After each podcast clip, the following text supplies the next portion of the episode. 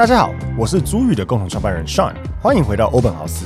我们每周都会分享房地产新闻及房市热门议题，带领大家一起揭开房地产秘辛。通勤收听欧本豪斯，带你掌握一周房产新知。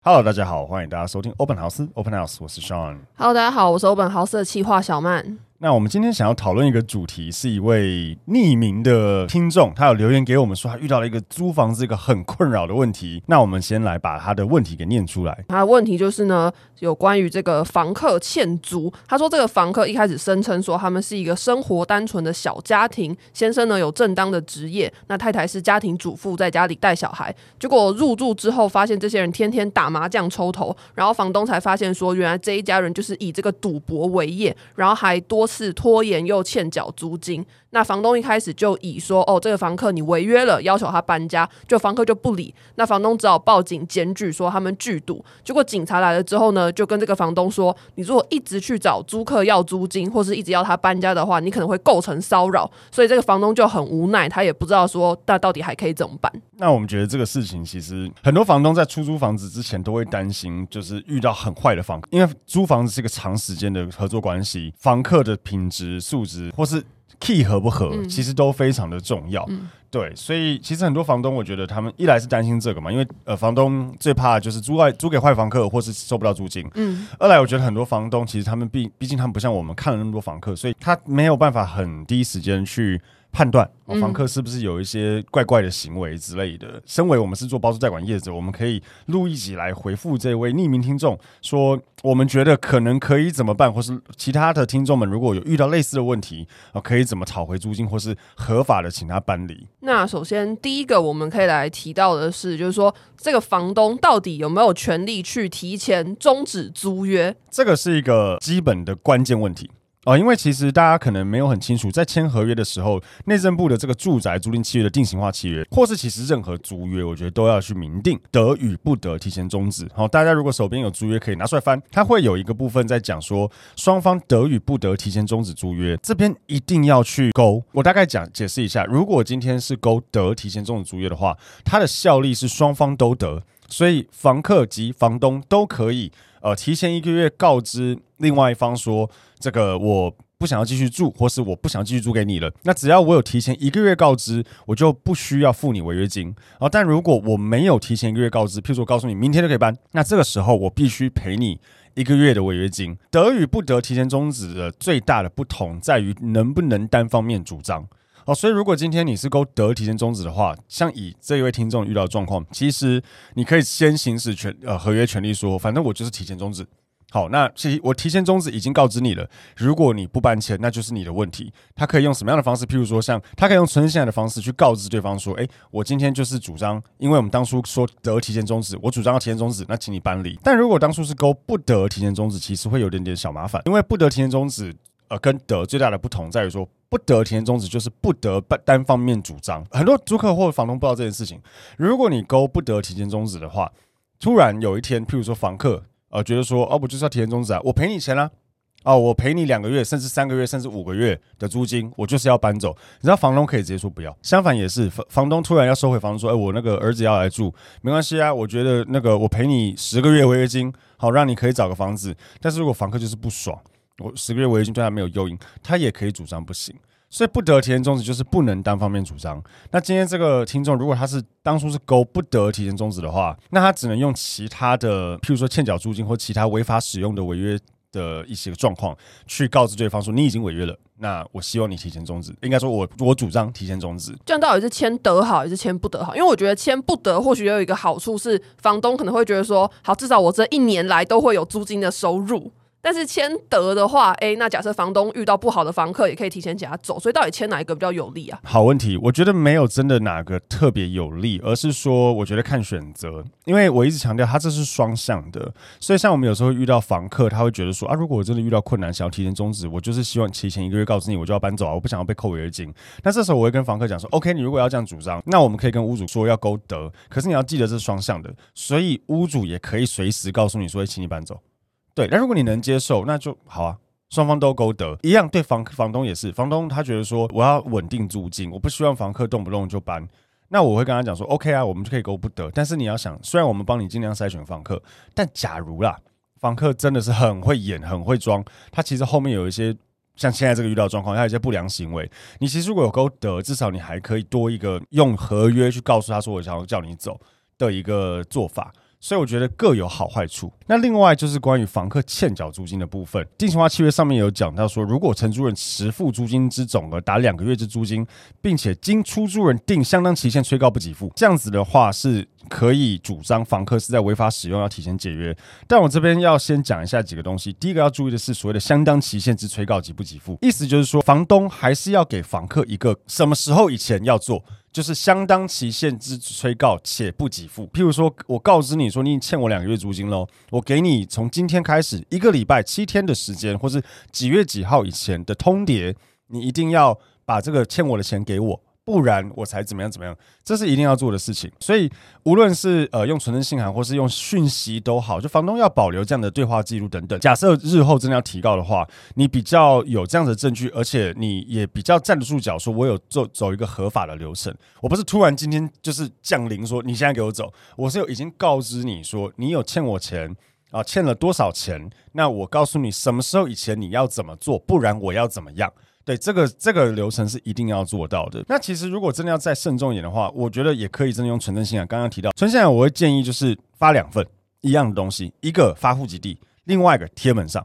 哦，因为这样子就是有尽所谓的告知义务。通常我们会建议就是你贴门上啊，当然你可以贴直接贴在大门上、墙壁上诸如此类。但是我觉得也有个方式是你可以直接贴在，你知道我们在封那个纸箱的时候，比如说一些报价单或什么东西。以前我做零售业的时候，我会把报价单压在那个箱子，要打开一定要把那个报价单割破。那你如果看到你就觉得嗯，数量有问题啊。我当初不是叫这个数，或是甚至这个这箱不是我的，啊，上面东西根本不是我的，哦，你就不要拆。哦，所以它逻辑一样，就是你贴在一个，嗯、你一定要把它撕破才能开门的一个地方，嗯、就一个缝，一个就是结合处。嗯，我觉得这样子，那你下次去看，如果存现在不见了，或是被撕破了，嗯、那就代表说。你应该有看到啊，因为你有开门呢、啊。嗯、对对对，所以我觉得可以把存证信函做这两件事情，一个就是去户籍地，一个是贴在他一定要开门看到前，可以间接证明说，哎，你是应该有看到，因为你有开门的地方。嗯，那这样子我觉得会比较好。那内容像刚刚一直一一再强调，请一定要讲所谓的相当期限。好啊，也不要说什么三个小时内了，这有点夸张。嗯，又说什么七天、十五天都可以，十天你一定要怎么样怎么样。那如果你收到这几天内你都没有做这些事情，那我才主张说我要。呃，请你搬走这样子。那我这边也想要补充一件有趣的事情，就是我们这边前面在讲这个住宅租租金契约书，讲说承租人迟付租金之总额达两个月且催告不给付。但我相信很多听众有听过一个说法，所谓的二加二这件事情，就是两个月再加两个月。那也有人听到的说，就是只要欠两个月就可以。我这边也解释一下，根据土地法第一百条哈的规定，如果契约有约定押金，通常住宅都收两个月押金嘛，房东应先自押金中抵扣租金，就是我两个月押金先抵扣。要租金的，那扣抵完没得扣之后，房客再积欠余额打两个月的租金，才可以行使民法第四百四十条，呃，这个所谓催告欠缴欠租与终止契约。所以听起来就是二加二，就是我欠了两个月租金，而且押金也抵扣完了，四个月才可以赶他走。可是租赁专法这边又讲说，只要欠缴两个月就可以行使。那我有问过律师，律师的意思是说都有。他遇过的状况是，如果真的告起来，有些法官认土地法，有些法官认租赁专法。不同的法官对于同一个条约，或是应该甚至是不同的法官对于同一件事件，会引用不同的条文去解释，或是他会看之前的判例去解释，所以才会有同一件事件有两种判法的状况。我这边解总结一下，律师的意思是跟我讲说，他认为两个月就还就算是有充分理由，因为租赁专法写两个月，但如果真的要告，那真的就最后看法官认定。他比较认土地法还是认租赁专法这边了？所以是不是等到那个租客拖四个月之后再告会比较有胜算？可以这么说，因为四个月是两个法规都是已经涵盖到了，哦、可是这样就有点可怜，四个月很久，对、啊，很久哎、欸，对对对，所以如果真的比较急的话，我觉得以两个月为一个基准，已经可以开始做一些动作了啦。那接下来我们想要分享一些是房东想要做但其实已经违法的行为。首先第一个呢是有些房东他会想直接开门，然后去拿房客房间里面的物品做抵押。这是谁讲的？我看的网站说的，哎、欸，说不定这个房哥有放一些有钱的东西，值得做抵押。不要这样，真的很危险哦。第一个，这边我要讲一下，就是很多房东想自己开门去搬东西，诸如此类，对，对，不对？这个是两件事情都非常的违法哦。第一个就是，如果你真的拿东西做抵押的话，也非常有可能会被告呃窃盗、侵占。第二个就是，如果你开门进去这件事情本身就有问题，即便他是欠缴租金哦，他还是一个合约中，你这样子会是侵入住居罪，这两个都是刑法，这很麻烦哦。你你要想，房客欠你钱，原则上是民法，但是你做了一个刑法的犯罪行为，想要逼他走，你是比较站不住脚的。民法没有刑责的，但你今天一开门，你可能就有刑责，你可能要被关或是一颗罚金，但是就是原则上你会有案底，但人家只是欠你钱。这是非常非常不值得这样做的哦，所以如果你做这些事情，而且非常有可能会被发现的话，哦，千万不要这样做。对啊，而且我觉得房东也不要存有侥幸心态，因为呢，像我就在房间最近刚装了一个摄影机，我随时可以用手机看，然后我还要在录影。对啊，他说这样哦，我直接有证据啊，我可以告你。直接告。对啊，对啊，对，所以有可能这个房客真的有一个摄影机直接对着门口，你一开门瞬间他就可以告你了。对啊，对，所以千万不要这样做。那我看到网络上有人是在教说呢，房东不要自己进去，由邻长。里长或是管区内的远景进入比较好，但我想说，这好像也可以讨论一下，这是可以的吗？呃，嗯，我我这边讲一下，我们遇过里长跟远景一起开门的，通常都是死在里面，嘿，怀疑死在里面。那我可以主张说，这个房客已经欠缴我租金两个月，我怀疑他死在这个房间里面，你可以去帮我确认吗？你你如果要把它讲成这样，有可能可以。哦，对，有有可能可以，但是如果后面就是会有点复杂，因为。我们就遇过，就是前一天晚上，屋主突然匆忙忙的打来说，因为他好像欠了管理费，不是欠了租金，欠了管理费几个月了。然后管理员说那个臭臭的，房子门口臭臭的，干，然后业务吓死。哎，我是不是不要少讲点脏话？没关系的，反正业务真的吓到，你知道吗？他打过去怎么这么怎么办？怎么办？我说呃，你先不要紧张，我们先去了解一下状况。那个时候屋主就请，我记得是警察跟里长。对，其实是有一起去，因为真的有点味道。然后就是警察当下也判断说，好像有点危险，不太确定是什么状况，所以就开门，还好没事。哦，那味道哪来？好像是房客出国了几个礼拜，然后好像有一些食物还是老鼠之类的腐败，对的味道。但真的闻起来有点像尸臭，就是大家以为的可能是尸臭味，所以那时候真的很紧张。那我觉得在这样的情况下还说得过去啦。其实像之前我们也有房客在里面闹自杀。然后也有邻居报警，也是邻里长跟警察一起说要来开门，因为要救人。他那时候打给我，因为那是我们我们管理的房子，那个时候我们自己还在跑业务的时候，呃，警察就告诉我们说，你们是管理公司，我们说对。他就说，那我们现在遇到这个状况，那你有钥匙吗？如果你有钥匙，你来开门；如果你没有钥匙，那我告诉你，我们要破门了哦，因为邻居说可能有立即的生命危险。像这样子的情况下是可以，可是如果单纯你去警察局。或者找里长说那个房客欠我租金，我觉得蛮牵强的哦。嗯，因为警察也会担心说你是不是另有原因。嗯，啊，譬如说你是恐怖情，举例啦，恐怖情人想要想要找女朋友算账之类的，那是不是要我去开你人家门？或是里长会怕说会有什么问题？所以我觉得在这样的情况下，除非真的有充分理由，他们去现场判断也觉得哦真的有问题啊，不然通常他们不会真的给你这样开门的。那再来还有一个行为呢，是房东会想要断水断电逼房客搬走，但这其实也是不行的。然后我觉得这也是一个我们可以讨论的行为。对，通常讲断水断电或是什么把锁换掉啊，原则上都非常有可能会是类似所谓强制罪。举例来说，你如果把我的锁换掉，逼我没办法回家或者诸如此类，这个都蛮有可能被告的。这样子的行为很多人会教，但。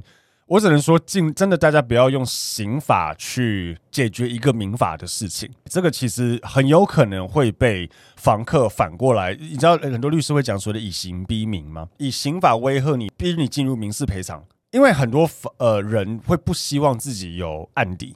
有前科，其实有前科真的有很多不好，就是查得到啊，然后连良民证都请不出来，然后你找工作可能都会有问题。那我写到这边的时候，我就在想啊，假设说这个房客他平常的水电费是交给房东，那房东可以主张说啊，你没有付我钱，我就缴不出来你的水电费啊，所以你的水电就断了，可以吗？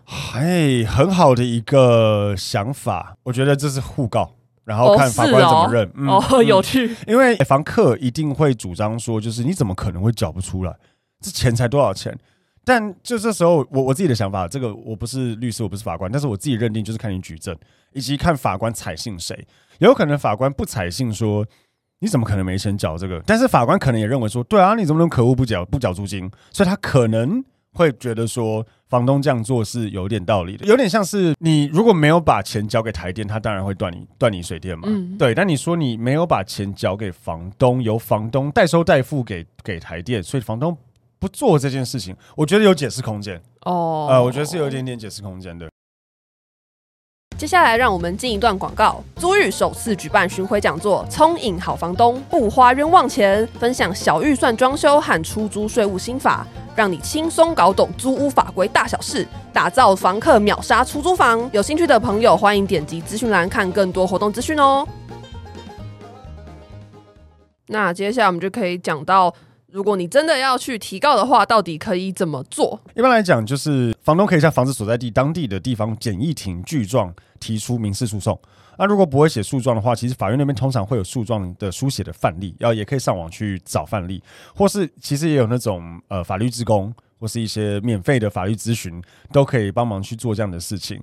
那诉状大概就可以简单写了，说哦，房东某某某哦，那个跟房客谁谁谁。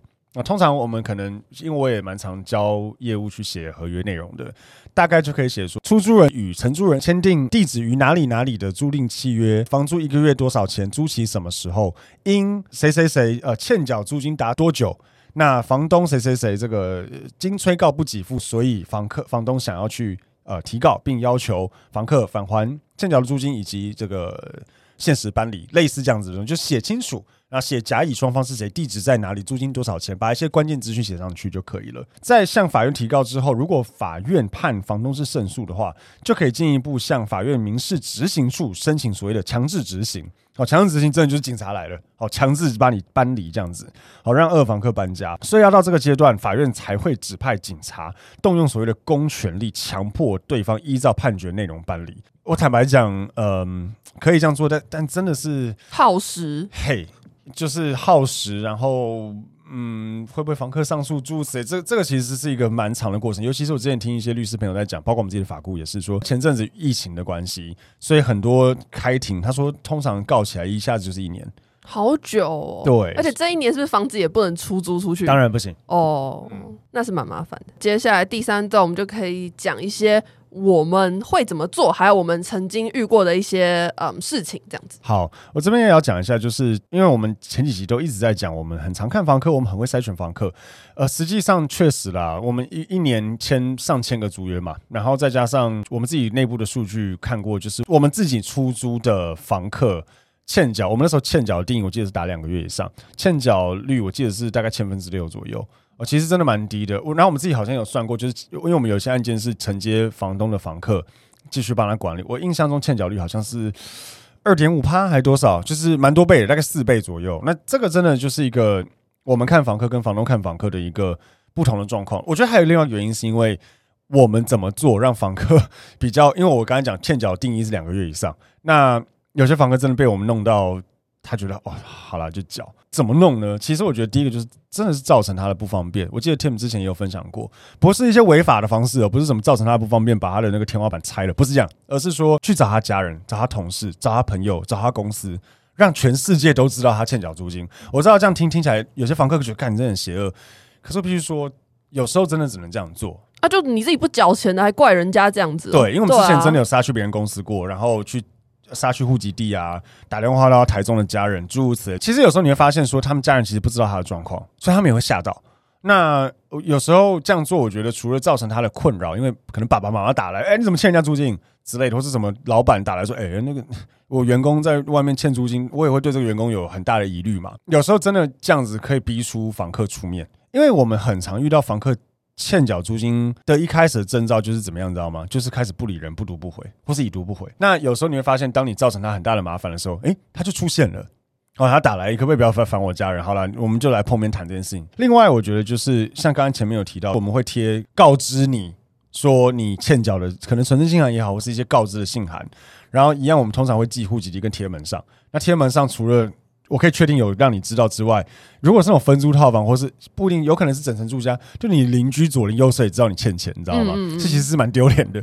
对，所以有时候就是造成他的不方便，造成他的困难，哎、欸，困扰，其实比较容易逼他们出面啦。我这边也想要讲几个案例，就是我们实际上遇过的欠缴租金。那第一个是那时候，我记得我们最近有拍影片讲这件事情，就是呃，一个台中的台中上来的一个访客，然后住了没多久就开始欠缴，然后真的就是怎么样都不理人哦，敲门不回应，呃，我们也不能开门嘛，就明明听到里面有人，怎么敲都是不理，那我也没办法，我看灯也是亮的，我们有找他去公司，然后公司老板说他已经离职了。然后后来我们好像是公司的老板还是什么，给我们了他妈妈的电话，还是姐姐的电话。然后遇到姐姐，姐姐说他我弟弟，我不管这件事。那我们就跟他讲说，我知道你不管，我们也没有恶意，但可不可以给我，譬如说爸爸妈妈或是谁的电话，可以我们来处理这件事情。所以后来有得到妈妈电话，然后妈妈从台中上来，虽然。房客成年了啦，可是律师还是说，因为一个欠缴这么久，又完全我们一再一再的告知贴门上什么他都不理的情况下，他认为说，就是我们以妈妈的同意情况下，我们可以开门进去看一下房客会不会真的怎么了这样子。所以我们那时候有开门，然后里面就是满地都针筒，对，就是他应该是长期有在吸毒，妈妈非常的崩溃。针筒也有可能是生病啊，糖尿病要要要注射啊。嗯，还是他之前就是没有什么生病的病史。一来是看起来不像，二来就是他的样子比较像是在吸毒。嘿，哦，那妈妈非常非常的难过，因为他说之前好像也有前科还是怎么忘记了，就是好像不是前科了，好像就是有没有被抓，但是妈妈好像有知道这件事，所以他就觉得儿子怎么又这样了。嗯嗯嗯，对，其实蛮难过。然后但是后来妈妈有找，因为妈她总是有接妈妈的电话，所以妈妈后来有跟儿子讲，请他就是勇敢出面解决人生的问题。所以后来这样，其实房客有出面，然后就有把欠缴缴一缴，然后有搬走。另外我们遇过一个是一个女生，二十岁左右，我记得那时候她租房子，然后她也人感觉很正常，然后她说她男朋友会帮她付，然后觉得这也没什么嘛。但是她好像缴了一两个月之后再也没缴了，一样就开始已读不回，不读不回，人间蒸发，然后怎么问都没有用，去敲门不理，然后我们一样就是贴门上啊，诸如此类，让左邻右舍知道她欠钱。后来我们实在受不了，我们就有一天晚上，她户籍在新店。我们就杀去，大概七八点的时候杀去新店，因为七八点就是通常都会有人在家的时候，对，所以我们杀去新店，然后敲门，一个一楼我还记得，然后那个家人就有点吓到，想你谁？我们就很礼貌的告诉他说，我们没有任何恶意，我们今天不是要来干嘛，我们不是来讨债的，但是我们想要告诉你说，诶，这个人你认不认识？哦，认识。那这个人租我们房在哪里哪里？我有租约给你看，他有签名，我有他身份证，但他现在欠缴。那那时候那个家人就说他是房客的爸爸的。谁的样子，反正就是他叔叔之类的啦。嗯、对，然后他就说，其实他的爸爸对这个女儿也非常的困扰。对，他其实已经不是第一次做类似这样子的事情。后来我们也请他说，可不可以帮我们打给那个女生，或是给我爸爸的电话。后来那家人只说他愿意帮我们跟爸爸说，然后应该是他跟爸爸说，爸爸有跟女儿说。所以后来晚上大概搞到十点十一点的时候，我们想说去现场看一下好了，我们就回到房子现场，他就在里面，然后他在收东西。要搬走，呃、对，要搬走，要连夜搬家。我们那时候也有发简讯，然后也贴门上，就是也是限期催告不给付，就要怎么样怎么样了，就告诉他说，你在什么时间点前你不这样做，那我们一定会怎么怎么样。那所以他可能也有点吓到，再加上被找上家人了，所以他就来搬。其实这边我也奉劝了，就是房客们如果来听，假设你真的遇到困难。真的是勇于跟你的房东说，逃避不会解决问题吗？你其实真的，我们那时候有跟那个房客讲，你你如果真的缴不出来，你可以告诉我们说，诶，我现在手头有点紧，可不可以跟你协调一下？我原则上要每个月一号缴，我可不可以这个月延到十五号，或是我下个月一起缴？啊，我们有文字，甚至我们后面把它写成文，写在合约上，双方签名说这个月欠，那我什么时候会给？我觉得只要理性且老实告知，其实大部分的房东，或是像我们这种管理公司，是愿意忍的。当然，房东听了会觉得说靠腰，那我人我人很好，反而会造成我的困扰。我只能说，就是如果你不这样做，人家可能也会欠。就是我觉得还是要协调一下，因为如果你很硬啊，说我不管你，就是给我给我缴，不然怎么样怎么样，他大不了摆烂了，他就不缴，嗯，一样又要回到我们前面讲的，要欠两个月开始走存身信函之类的。所以你硬的来。也可能会发生，那你不如可能可以考虑，就是如果你判断对方是有诚意的，那我们就是写清楚，嗯，哦，我们就是要怎么做。对，我觉得这样可能会比较好一些了。有些房东如果真的还是很害怕的话，我会建议真的给专业的包租代管公司去帮你做这个出租处理。那什么样子专业的包租代管公司呢？譬如说像租寓这样子的，我们本身因为像我们讲的，就是我们很长很长的在签租约，我们真的看过很多很多的房客，我们也处理过非常非常多的事情。我们现在还有另外推一个叫做租寓安心收啊，就是如果是给我们做一般的包租代管的服务的话，我们是有推类似所谓的租金保障啊。如果房客欠缴租金，达多少的话，我们是会给付给房东的啊。所以其实对房东来讲，我觉得真的是一大福音哦。其实可以给我们代租代管，就真的不用烦这些事情，也不用自己去面对房客。那另外也可以做，就是走社会住宅哦。社会住宅，尤其是如果是包租的一个服务模式的话，其实我们就是跟屋主直接租下来。所以一来就是如果真的房客欠缴租金，我们还是要给房东；二来就是我们的立场跟房东一样。因为我之前有讲过，对管理公司来讲，最希望的房客是怎样？签约那天开始，每天每个月就是正常一号租金打来打过来这样子，然后什么事都不找我，嗯，一路乖乖的到退租的时候，房子干净、舒服、漂亮，我也不用再另外请人来整理，这是我最爱的房客，对不对？这样房客我最爱，谁也最爱，房东也最爱，所以其实我们跟房东想要的房客都长得一模一样，但是有时候有一些一般的，像但我们公司是服务比较细。但有一些外面的那种呃服务，他们会觉得说，啊，反反正我就是签完租约，拍拍屁股走人。尤其是在一个竞争的市场下，如果你的房子有给好几个中介帮忙租，有些中介可能为了要抢成交、抢签约、抢到赚到钱，不一定会这么的认真帮你筛选。所以我觉得用这样子代租代管的模式，其实真的是还蛮好的。那以上呢，就是我们今天这一集的内容。接下来就要进到这个哎呦我的房，那就要问上本周最让你哎呦的屋主、房客或是房子是啊。我们前几天遇到一个，我觉得真的有点北烂的屋主。